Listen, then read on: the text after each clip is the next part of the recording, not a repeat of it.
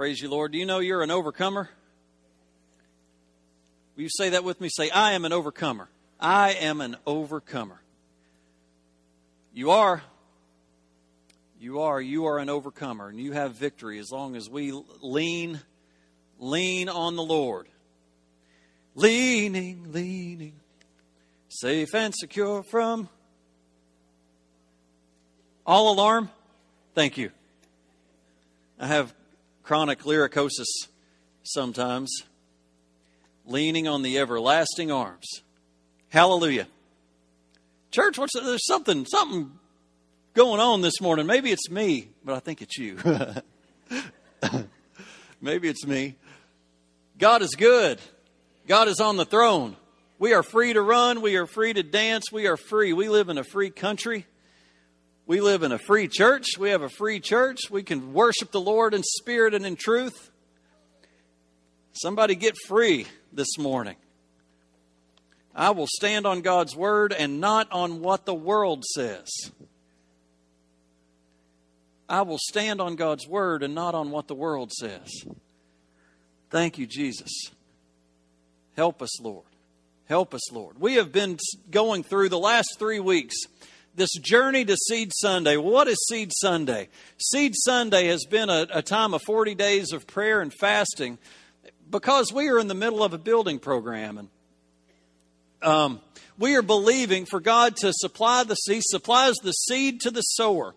And how important it is that we have seed in the ground. But over these 40 days, it's not just been um, completely directed toward church growth, it has been directed toward personal breakthrough. We've been fasting for personal breakthrough. I believe if the Lord doesn't break through in your life, what do you have to give? What do you have to show up with here? And the Lord, the Lord desires to move in your life, and we're going to see in my sermon today that the Lord desires to move in your life so that you can be a blessing. And so many of you are coming up to me over these 40 days saying, Pastor, the, the Lord is already moving. The Lord is already moving in our life. And I am one to testify that the Lord is moving in our life. If you remember, two, three years ago, my wife Elizabeth, who normally prays right when Pastor Stephen prayed, she had a tumor in her throat. It was a granular cell tumor that she had removed three years ago. And since then, there's just been a little bit of a spot back there that they felt like could possibly still be tumor or scar tissue. They didn't know what. So they decided to take out her tonsils. So she is at home recovering from a, a pretty um, aggressive tonsillectomy. And uh, but I will tell you that in the middle of the um, operation, they tested, the, they did a biopsy of the the tissue, and everything came back clear. Everything's great. Amen. And it this was one of my primary. It's not the only the only thing I'm praying for, but it was one of the top things that I was praying for was a good report and now that she would have a good recovery because if you know as a child or as an adult it's a pretty painful um, surgery to recover from, and uh, she had it done Tuesday and still is, is battling pain and discomfort. So I just ask you to be praying for her. But praise God. And I want you to know that God responds to thankfulness and how important it is that we're thankful. Did you know that when the lepers were healed, the 10 lepers were healed by Jesus, that only one returned to say thank you? And Jesus responded, Where's the others? The guy said, I don't know, but I'm here. And the Lord said, You are made whole. The one that returned to say thank you received a second blessing. And how important it is that we learn to say thank you. You're in the middle of believing for some pretty major breakthrough. I know you are because you've talked to me. And I want you to know God's the God of big breakthrough. And you know that he, he instructed us that when, they, when he delivered the children from Israel on almost every occasion that the Lord delivered them, he said, build an altar right here. Set up stones. Pull 12 stones out of the, out of the riverbed and set them right here. Why? So that when you walk by it, you'll remember. Why does God want you to remember? Because you're facing something else. And if you'll remember and go back and say, you know what? Remember what the Lord did? I believe He can do it again. And you know what else happens is you're walking around and all of a sudden you see those stones and you got your kids with you. You're like, kids, let me remind you of something. Have you ever written, gone through your Bible and you just happened to be doing some reading and you found a little thing that you wrote down and you remembered what was going on in your life in that day? And you get your kids, kids, do you remember? This is what the Lord did for me. That's what it says in Scripture to take His Word and to write it down, to talk about it at dinner, to take it wherever you go and talk to your kids about it and talk to them about it. It is good to be thankful. You need to stop for just a minute and think about what the Lord has already done. Don't focus on what He needs to do. Focus on what He, do, what he has done and thank Him for it. Thank Him for it. Remember what He's done so that what you've got ahead of you, you can believe that you're going to get through it. You know, the further I get into these 40 days, the smaller this building program, this building project seems to me. The smaller this mountain we have to, to get over with this big uh, financial obligation, how much smaller it seems to be getting. It, it's not gotten smaller, God's just gotten bigger. Are, are, are you with me? Am I talking Greek or am I talking English? English. Have you ever noticed that when you seek after the Lord, your problems seem to diminish or get smaller? you start to believe that God can do it. And that's what we've been talking about. We've been talking about our finances. Last week we looked at debt, and man, what a huge hurdle to jump across in debt. But I want you to know God's the God of getting you out of debt. But today we're going to be looking at kingdom giving. Kingdom giving. There is a way to give. There is a way to give, and giving should be and is one of the most fulfilling walks of a Christian's life. Throughout the Bible, we are encouraged to be generous. In fact, there are more verses about giving, related to giving, than any other subject that's talked about in the in scriptures about money. So let's dive right into it. Some steps to giving. Number one, give with the proper attitude. Give with the proper attitude. We are to give out of a heart of love. And it's hard to imagine anything more worthy of praise than giving everything to the poor. But do you know that it says in Scripture that if you give it with the wrong attitude, without love, that there is no benefit to the giver? That you can give it all, but if it's given the wrong way, that there's no benefit to the giver? It says in 1 Corinthians 13, if I give all I possess to the poor but have not love, I gain nothing. I gain nothing. I can give it all, but if I give it the wrong way, I gain nothing. God evaluates your giving based on your attitude. Based on your attitude. In Matthew 23 23, it says, Woe to you, teachers of the law and Pharisees, you hypocrites! You give a tenth of your spices, mint, dill, and cumin. But you have neglected the more important matters of the law justice, mercy, and faithfulness. You should have practiced the latter without neglecting the former. You know, the Pharisees were sticklers. They'd get it right down to the amount, right down to the penny, down to the last mint leaf in their garden. However, for giving to have any value to the giver, it must be done out of love. Do you catch that? In order for you to benefit at all, and let me tell you, there are great benefits to giving. We're going to look at those in a minute. But if you give it out of the wrong attitude, you get nothing. God the Father was the first was sets the example of giving out of love. Look in, in John 3:16. Everyone knows this. For God so loved the world that he gave his one and only son. He gave his most important, his most prized possession. He gave the most important thing to him out of love. Can I give you a, a maybe a different look in giving? When you give, Give as though you're giving it directly to Jesus. You know, here at Church on the Hill, we, we do things differently in so many different ways. But here at Church on the Hill with the offering, we put we put baskets out front and we we worship and we walk it down. Why do we do that? If we're not careful, this process can become, like I just said, a process. This can become just as religious as passing plates. Or what's intended, what it's intended for is to get you to move, to get you to think, and you have a moment between your pew and the basket to pray, to seek God, and to say, God, I'm trusting in you. I'm trusting in you.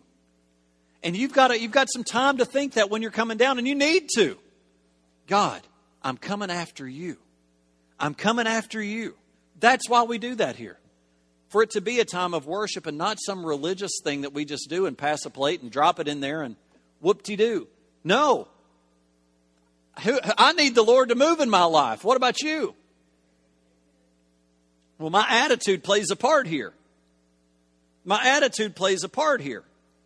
When you give to the Lord, it can be an act of worship because God is our Savior and our faithful provider. That's how it can still be worship to recognize. It's a time of recognition that I don't have it all together and I need help.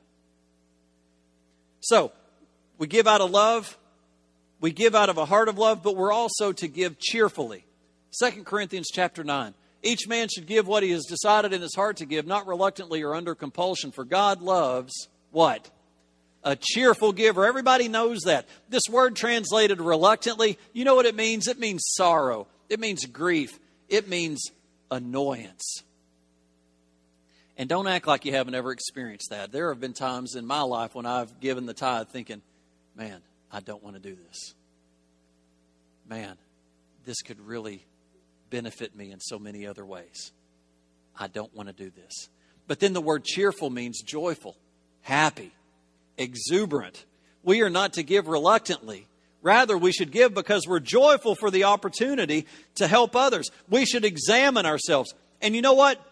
How many knows when you get up in the morning you don't necessarily feel cheerful? Especially probably until your second pot of coffee, maybe your second cup. It takes coffee to, to, for there to be any joy in life. Amen. Caffeine, put it chocolate. Okay, whatever. There we go. But you know what? Being cheerful is a choice. It's a decision. There are so many scriptures where it commands us to have the right attitude. You know the scripture, rejoice in the Lord always. Again, I say rejoice. It's not doesn't say rejoice if you feel like it or if things are going well. Nope, rejoice. Did you know that with your spouse, that if she says something or he says something to you that makes you mad, it's up to you. It's your decision whether you get mad or not. You have a choice on how you react. You can say something to me and I can take it very offensively or I cannot. I can choose. And you sit out there and you're like, Pastor, I don't know how I could ever be excited about giving. Well, you know what? We give you four songs to prepare yourself. No, oh, wait a minute. Five. We do the uh, offering. The offering counts too. You got one more. You got plenty of time. Why do we do that?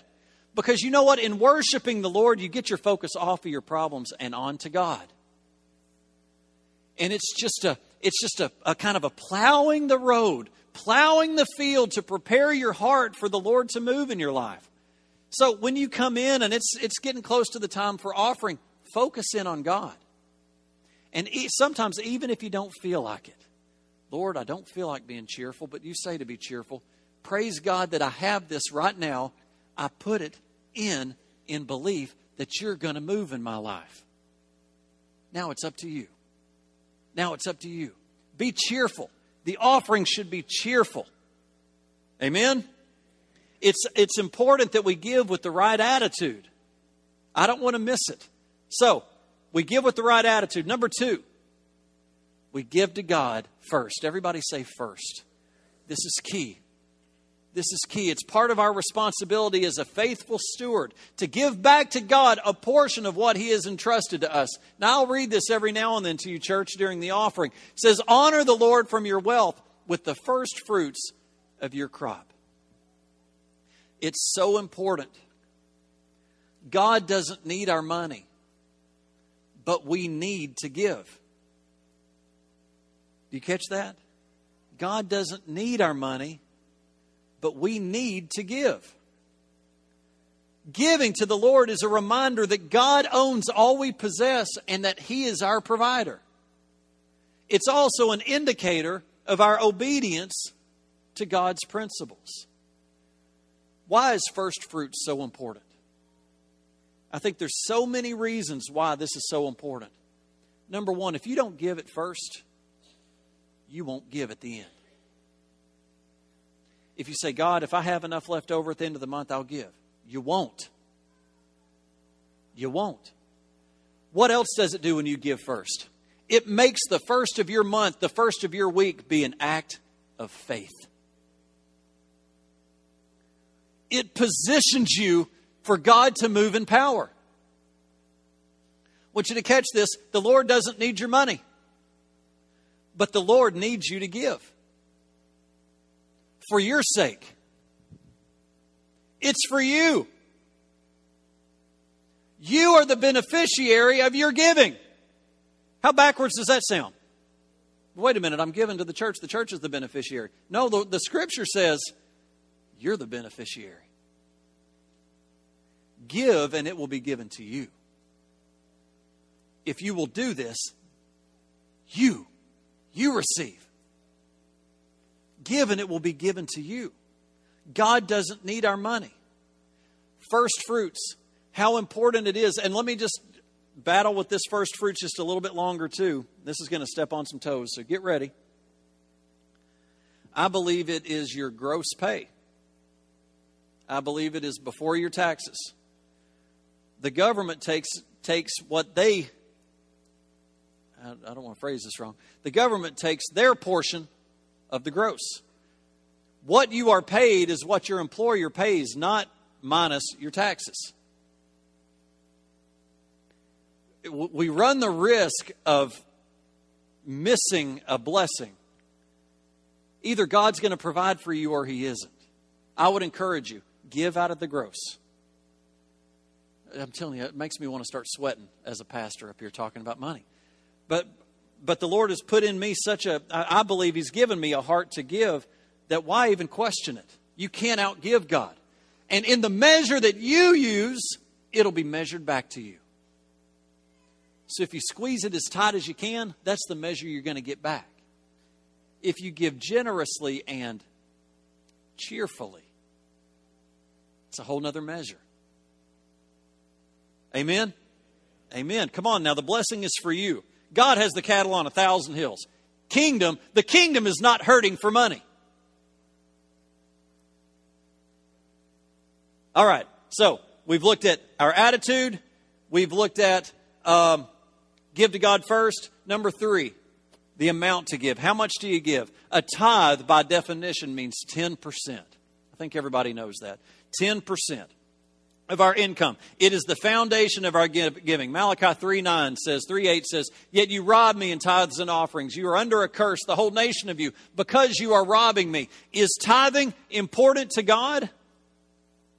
I don't want to be under a curse. I don't want to be under a curse. I don't want God to say I'm robbing him. In addition to the tithe, God's people in the Old Testament would give offerings. The New Testament, the New Testament and the Old Testament is built on seed time and harvest. There is a law that is in place that when we sow seed, we receive a harvest. Scripture is all about seed time and harvest, tithes and offerings, teaching us to give a portion of what we've received. And Jesus praised sacrificial giving. Look at Mark chapter 12. A poor widow came in and put in two very small coins worth only a fraction of a penny. Calling his disciples to him, Jesus said, I tell you the truth, this poor widow has put more in into the treasury than all the others.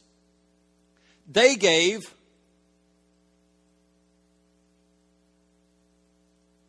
They gave out of their wealth, but she gave out of her poverty. Put everything in, all she had to live on. Do you see that God looks at the attitude, not the amount? God looks at the heart, not the checkbook? have you ever heard the expression, attitude is everything? We are convinced that a tithe is the minimum amount that we should give to the Lord, desiring then to give more than a tithe as the Lord prospers or directs us. And then finally, the blessing of giving. Did you know there are blessings to those that give? Thank you, Jesus, that He gives us motivation to do His will.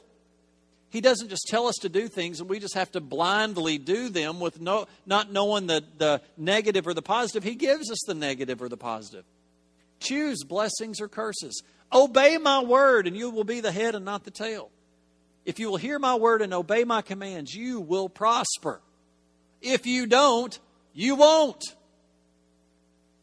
I'm a very reward uh, penalty oriented person. I want to know what's going to happen to me if I do. I want to know what's going to happen to me if I don't. How many of you would so appreciate it if your boss at work made things so clear that you knew what you were supposed to do and how you were supposed to do it and when you were supposed to have it done? And you knew what the rewards would be if you did, and you knew what the punishments would be if you didn't. How many, don't anybody raise their hand, especially you. How many of you work in an environment that you don't really know what's expected of you? And you get yelled at for things that you never were asked to do. God's not that way. God has made it clear. He has given us clear instruction on how to be blessed and how to be not blessed. Amen? And how to come out of your hole, on how to get into a hole. There are blessings to giving. Acts 20, verse uh, 35. Remembering the words the Lord Jesus himself said, it is more blessed to give than to receive if a gift is given with a proper attitude, the, benef- the, uh, the giver benefits in four ways. Number one, the giver draws closer to Christ. The giver draws closer to Christ. Above all else, giving directs our heart to Christ. Matthew 6 21 says, For where your treasure is, there your heart will be also. That's why it's necessary to give every gift like you're giving it to Jesus. When you give, can you imagine what your attitude would be during the offering if you were realizing this is going to you, Lord? This goes to you, Lord. Let me get my attitude off of how bad my finances are, how bad my job is. Thank you, Jesus, for giving me this that I have to give. And Lord, I give it to you. I give it to you that your heart is automatically drawn to Him. But also, as it draws our hearts to Christ, it also, giving helps develop godly character and helps us to conform to Christ. Our Heavenly Father wants us to be conformed into the image of His Son. And you know, the character of Christ is an unselfish giver, but in the natural, we are unselfish. In the natural, we are unselfish. In the flesh, I am unselfish.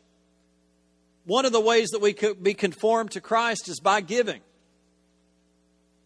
But also, giving allows us to put up treasures in heaven. Matthew 6, verse 20 says, But store up for yourselves treasure in heaven, where moth and rust do not destroy, where thieves do not break in and steal. The treasures that you are storing up in heaven by your actions, by your walk with Christ, by your giving, will not be stolen away. You know, we've had a recent outbreak of thefts in residences here in Putnam County. Your, your treasures that you are storing up in heaven will not be stolen. You won't wake up the next day and the stock market has crashed and you've lost your retirement. No. God's stock market doesn't crash. The kingdom does not get shaken. Everything else does, but the kingdom doesn't. His word will not be shaken. The Lord wants us to know that we can invest for eternity. Uh, Paul wrote in Philippians chapter 4 Not that I'm looking for a gift, but I'm looking for what may be credited to your account. You have an account. When we give, there is a literal account for us in heaven, an account that we will enjoy for all eternity. And then finally, giving can produce material increase to the giver. Is that motivation? We do everything else the world says will cause you increase. Why not do what God says will cause you increase? Try that. You know, God says, Test me. Bless you. God says, Try me. You've tried everything else. Try me. It says in Proverbs 11, verse 24 One man gives freely, yet gains even more. Another withholds unduly, but, but comes to poverty. A generous man will prosper, but he who refreshes others will be himself refreshed. Did you know that these laws go for the saved and the unsaved? I hope I don't mess with you too much, but God's word is true to the sinner as well as the saved. God's word is true to the lost as well as the redeemed. You know, something that you will normally find with every billionaire is they're big givers. big givers. People with money normally are giving people. This law is true whether you know Jesus or not. It's God's law, it's kingdom law. You give and you'll receive. You, if you're stingy, you get nothing.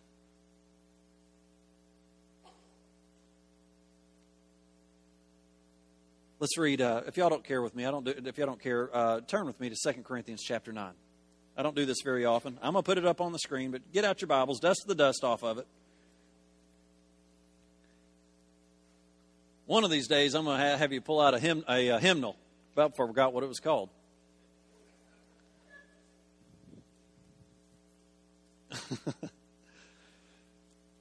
that way, I'll get uh, leaning on the everlasting arms right. All right.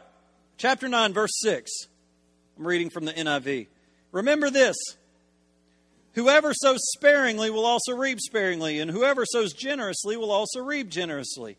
Each man should give what he has decided in his heart to give, not reluctantly or, of, or under compulsion, for God loves a cheerful giver. And God is able to make all a grace abound to you, so that in all things, say all things, at all times, say at all times, having all that you need, you will abound in every good work. As it is written, He has scattered abroad His gifts to the poor, His righteousness endures forever. Now, He who supplies seed to the sower and bread for food will also supply and increase your store of seed and will enlarge the harvest of your righteousness. You will be made rich in every way so that you can be generous on every occasion, and through us, your generosity will result in thanksgiving to God. Does God want you to prosper? Yes. God wants me to prosper. God wants you to prosper. There is power in speaking over yourself, speaking out of your own mouth. These verses teaches, teaches us the, that giving results in material increase. It says, will also reap generously in all things at all times, having all that you need. You will abound, will supply and increase the store of your seed, enlarge the harvest. You will be made rich in every way. But note why the Lord is returning an increase so that you can be generous on every occasion so that you can be generous on every occasion. The Lord provides material increase so that we may give more and have our needs met at the same time. Can you imagine? The Lord meeting your need and enabling you to give more. So, who do we give to? Step number five how, who should we give to? Scripture encourages us to give to the work of Christ and to the needy. We give to the local church, we give to Christian workers, and we give to ministries. The Bible tells us to give to the church and to those serving in ministry. The old priests, the Old Testament priests, were to receive support. Look in Numbers chapter 18, verse 21. I give to the Levites all the tithes in Israel. In return, for the work they do. And then the New Testament is just as strong in what, they, in what it says. It says in 1 Timothy chapter 5, Pastors who do their work well should be paid well and should be highly appreciated, especially those who work hard at both preaching and teaching. I said this earlier in first service. This is uncomfortable. It's uncomfortable for me to read. But as the Lord was showing me this morning, I was going to have somebody else read it. I was going to bring a deacon up or somebody else read this part. But the Lord said, Why? It's my word. It's my direction to you and to your congregation. It's my direction to anyone who believes in me. And the blessing will come to those that obey his word.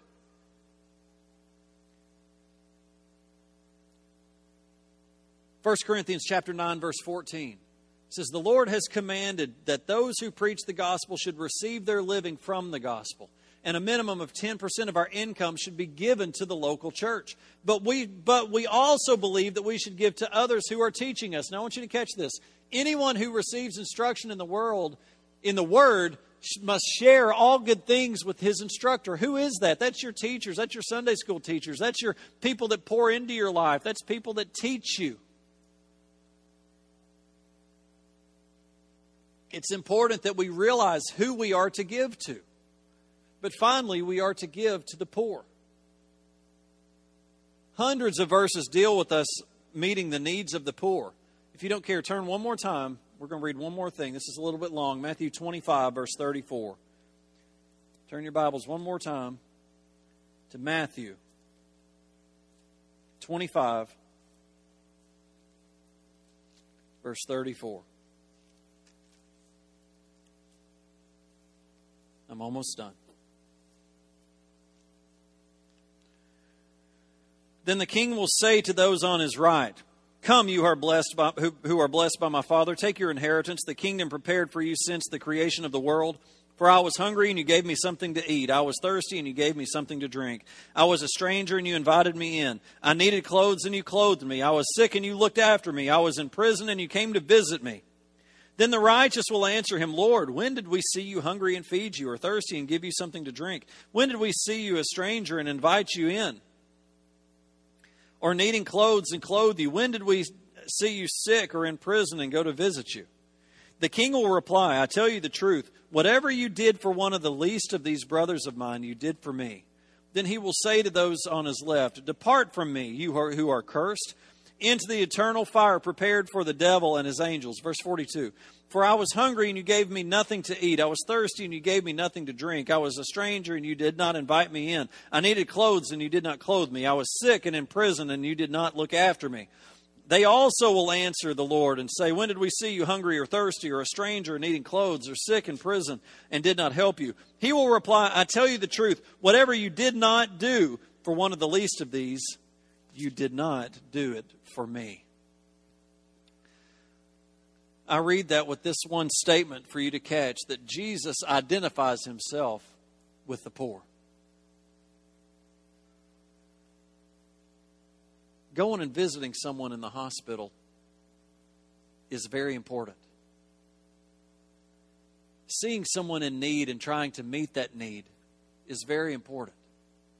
I want you to know Jesus sees when you do it and he sees when you don't do it.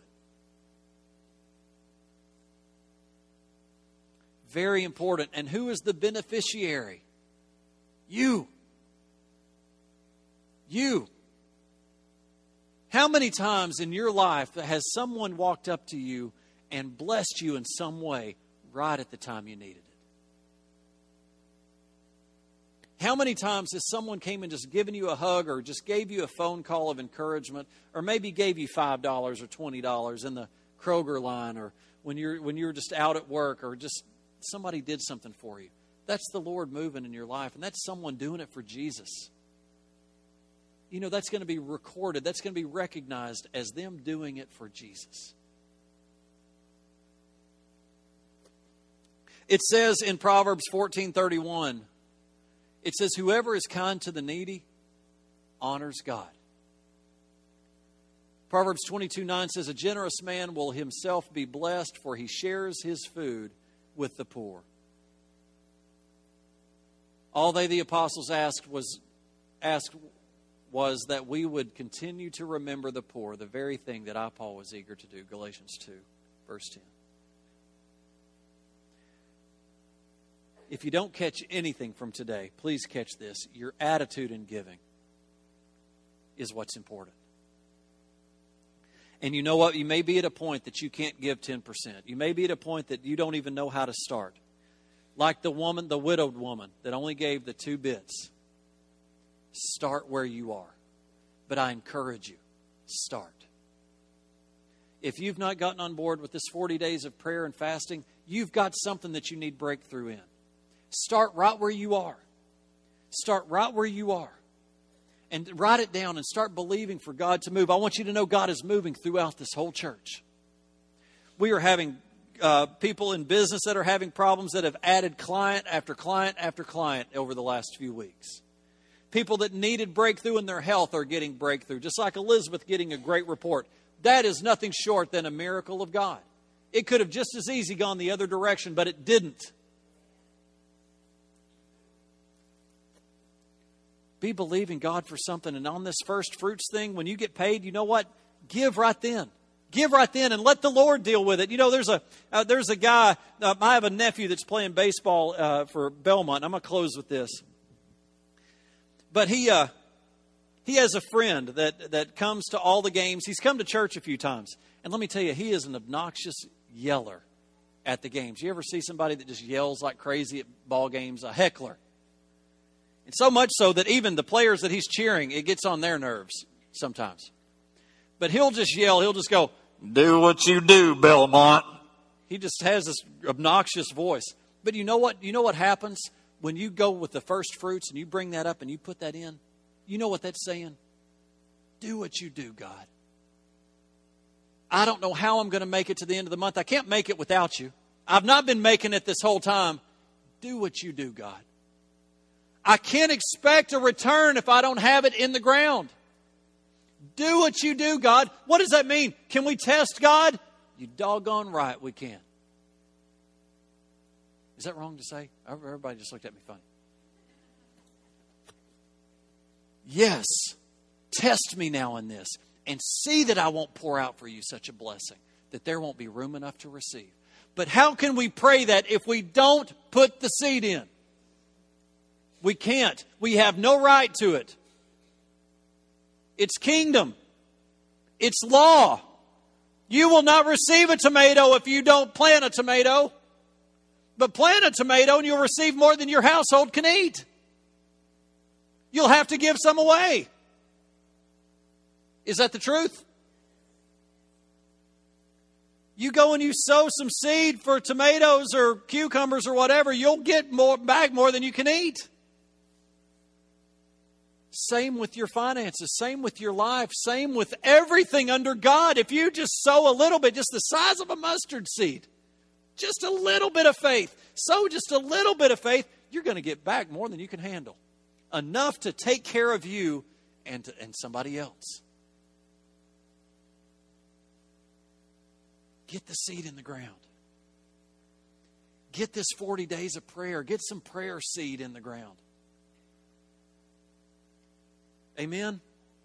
Amen. Let's pray together. Father, I just thank you for this morning. Lord, it's so hard. Our money is so hard to let go of.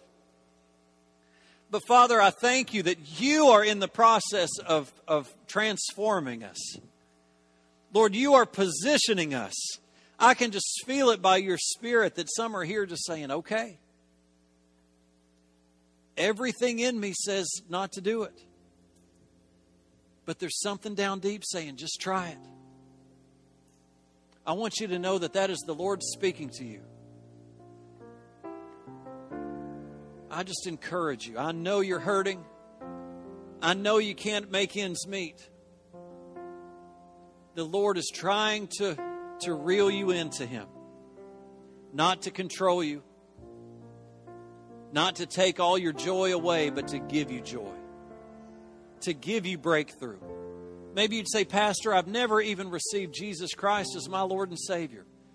Today, today is the day to give your heart to Jesus. Just to pray a prayer with me and just say, Lord Jesus, I'm a sinner and I'm in need of a Savior. I can't make it the way things are going. I need help. Save me, Jesus. Save me. Come into my heart. You know, that's all it takes. That's all it takes to turn your life around. Maybe you're still believing for some breakthrough in your health or in your finances or in your job. I want you to know that God is in that business. Do what you do, God. I want to encourage you to stand up in a moment and step out in faith and let us pray with you. Maybe come to the altar and give it to God. He already knows, He just wants to hear you say it. We all stand with me? And if you have a prayer need, those that are praying, come on down. We want to take a moment and pray with you. Maybe to receive Jesus Christ as your Lord and Savior. Maybe just to have someone pray with you for some support for what you're going through.